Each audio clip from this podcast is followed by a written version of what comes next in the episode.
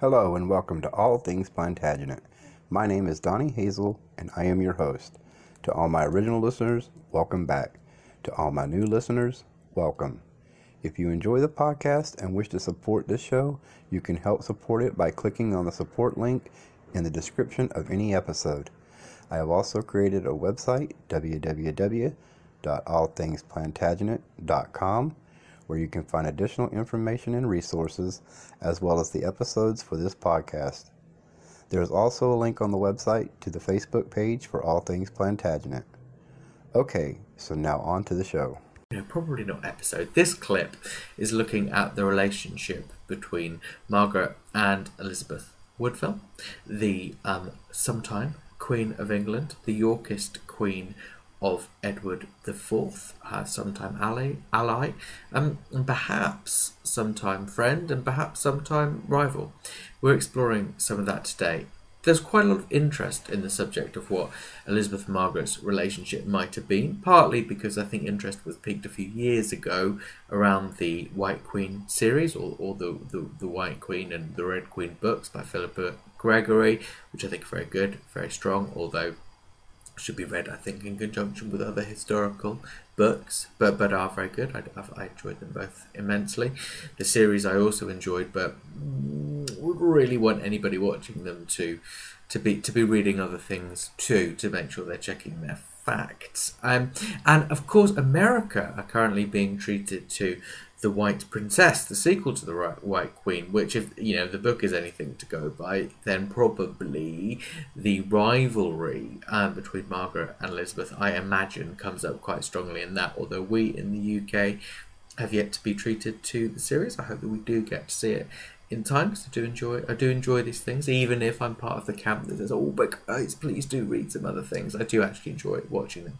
So anyway, what was the relationship between Margaret and Elizabeth like? Well, we have indications, um, as you can imagine, we don't know. Um, but Margaret would probably have started to get to know Elizabeth properly in 1472, which isn't to say they never met or encountered each other before. But in 1472, she marries Thomas Lord Stanley, her third proper husband, fourth if you want to be really technical about it, who is big in the Yorkist court. Margaret obviously is more firmly linked to Lancastrian um, affinity, although we know she's pretty apt at playing both sides when, when she has to, and she's she's already emerging as a great survivor.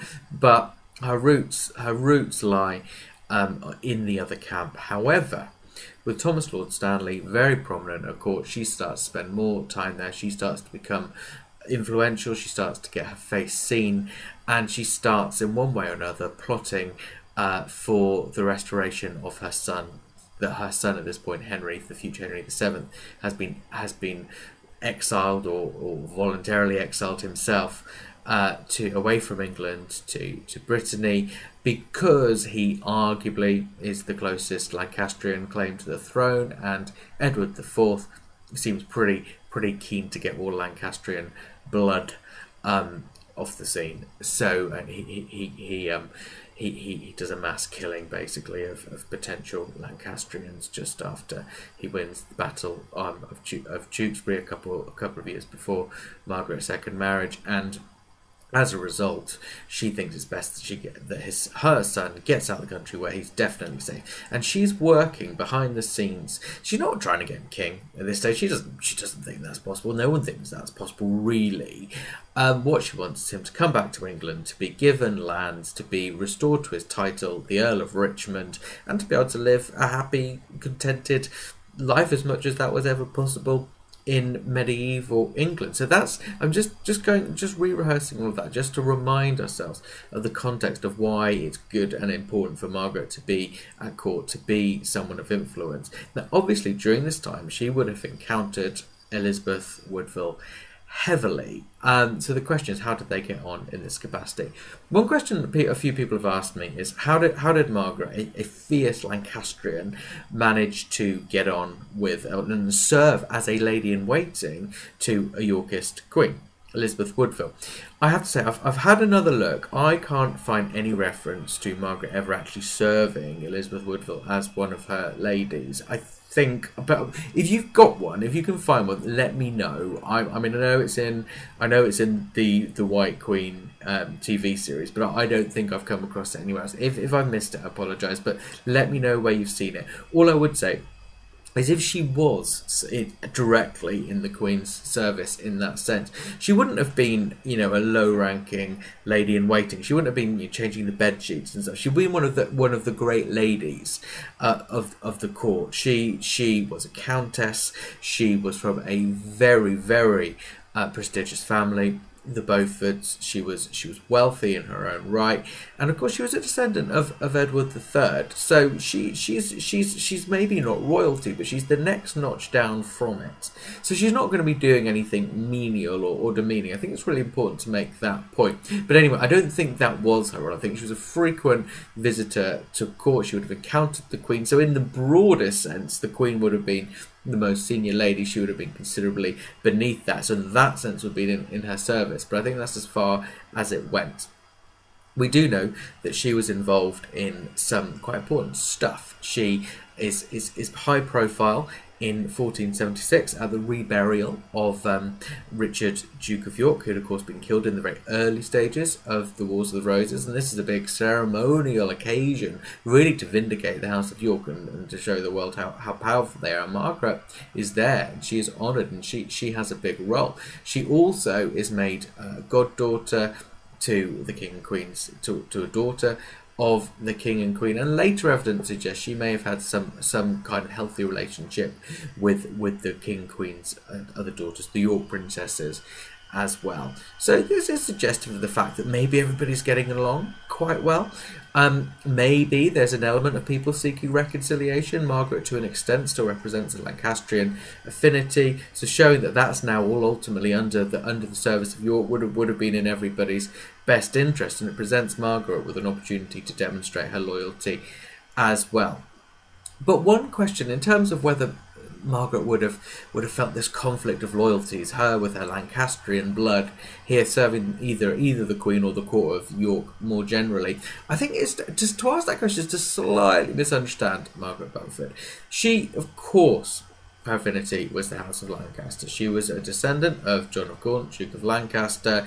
She um, was known to hugely admire Henry the, the, the sixth, her cousin, who her second cousin, who was the last Lancastrian king, and she continued to, to, she continued to um, always remember him and to honour his memory, trying to get him sainted, all that sort of stuff for, for the rest of, of her life. And there is some suggestion as well that maybe she did consider herself the the heiress to the to the to the uh, throne of Lancaster and was able to transmit that claim to her son. But nonetheless, she was a pragmatist, as were most people in that era. Her her her second, uh, technically, her, her, her, her second proper husband, Henry Stafford, had actually fought for York in the latter stages of the Wars of the Roses. She had before that she'd entertained Edward IV, uh, and she as much as anything, wanted, I think, to keep her head down and to, to, to guarantee the survival of herself and the, and the people that she cared about. And it's worth remembering as well there's a lot of there's some great articles now. I really encourage if you're interested in the Wars of the Roses, I really encourage people to, to dig around for these. They show the Wars of the Roses wasn't wasn't as binary as maybe we've traditionally um, been tempted to think of it. It was wasn't quite as straightforward as everyone was was either York or Lancaster, and that was it, and you stuck to that side, and, and nothing else happened. At the end of the day, most people were just quite keen to back winners and to protect themselves and to prosper under under a regime where patronage very much flowed from the centre of the person of the king, and everyone everyone really wanted to be on the right side of whoever was in power at the time. Yes, Margaret perhaps had a, had a, had a firmer affinity to one side because of her blood origins, but don't forget, all the nobles were pretty much related. They were all kind of cousins in one way or another. Well, not all of them, but many were. So if you take, for example, Margaret, she's actually a slightly closer genetic relation to Edward IV than she was to Henry VI. She's she's second cousin to both, but that's through a half brother, um, a half sibling relationship on the on the Henry the the sixth side, and a full sibling relationship on the Edward the fourth side. Now that's not how Margaret would have seen it as such, because she she took her affinity from her father's side. The Beauforts, the House of Beaufort, affiliated very strongly to the House of Lancaster, almost like the kind of second division of the House of Lancaster. But but nonetheless, it's worth remembering that Margaret well, nobody in those days saw it quite as binary as York versus Lancaster, and Margaret in particular looks like she was a pragmatist, that she did the right thing for her survival and the survival of the people that she cared about. So, probably, did she like having to bow down to to Elizabeth Woodville? I don't know that she would have given it much thought. I think she would have accepted that that's the way things were at this stage. Um, did she like the fact the Yorks were in power? Probably not. Was she prepared to make a peace with that? I think so. What she wanted, she knew what she wanted most, which was her son's return, her own security, and the security and safety of her wider family that she cared about and, and who she loved. So, of course, then you've got the next phase of the relationship between Elizabeth and Margaret, the co conspirators. Because after Edward IV dies, Richard III seizes the throne. Margaret again keeps herself in at court quite well with her husband. They make sure that they're, they're able to play both sides, I think, if they want to.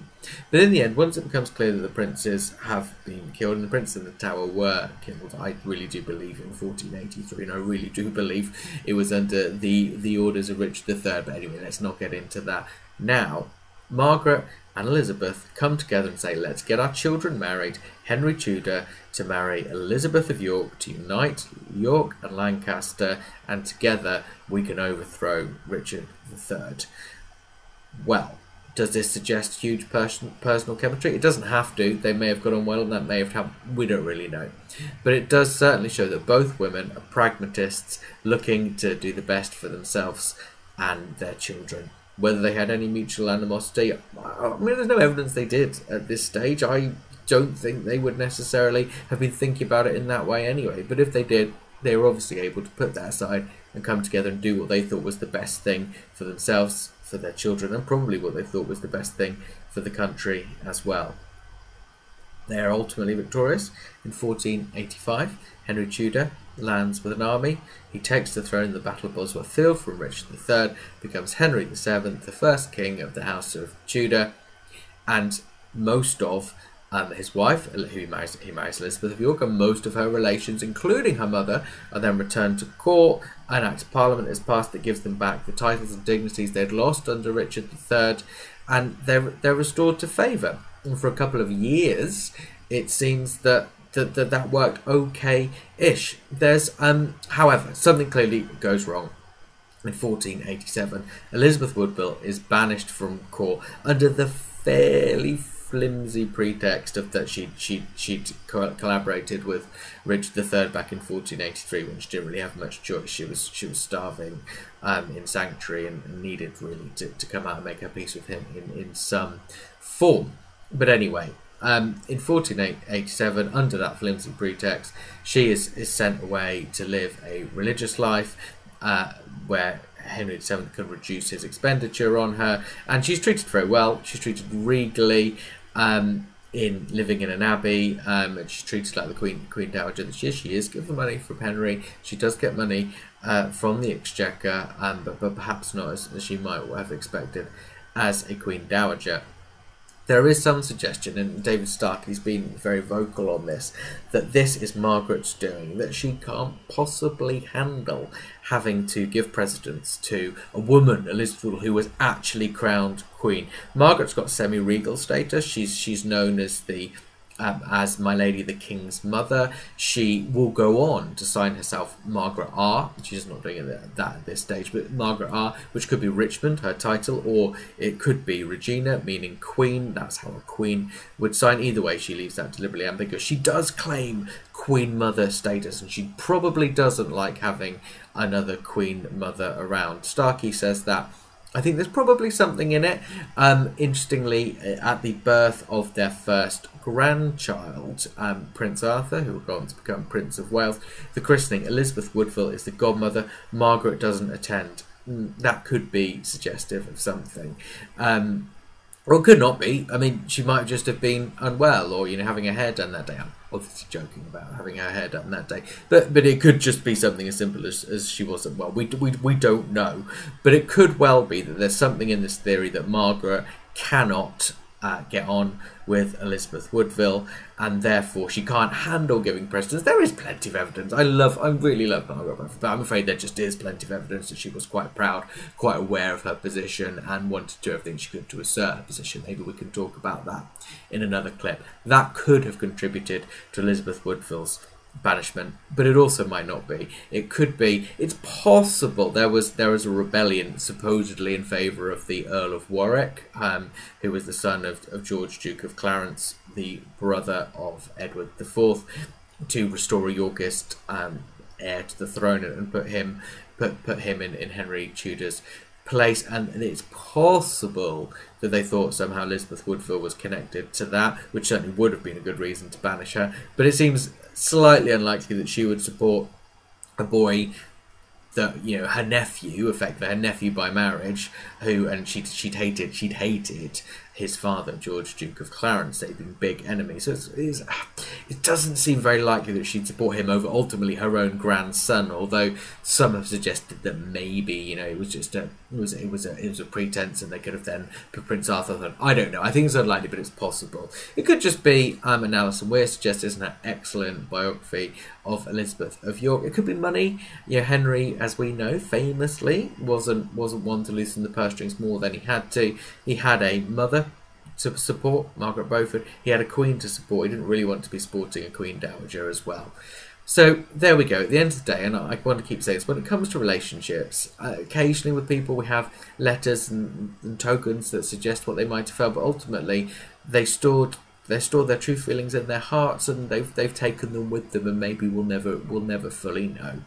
But Margaret the pragmatist would have looked at Elizabeth Woodville as someone she needed to impress and ingratiate herself to uh, in, in, in the years when Elizabeth was Queen and Jew, and Margaret would have made her peace with doing that. She then saw her as an ally, someone she could work with, and potentially toward the end, she did see her as a rival and someone she then had the power to sideline. What their personal relationship with any of that is, is difficult to say, but I doubt it was one of the tense rivalry stroke hatred that we sometimes see in historical fiction. Thank you, and I'll see you soon.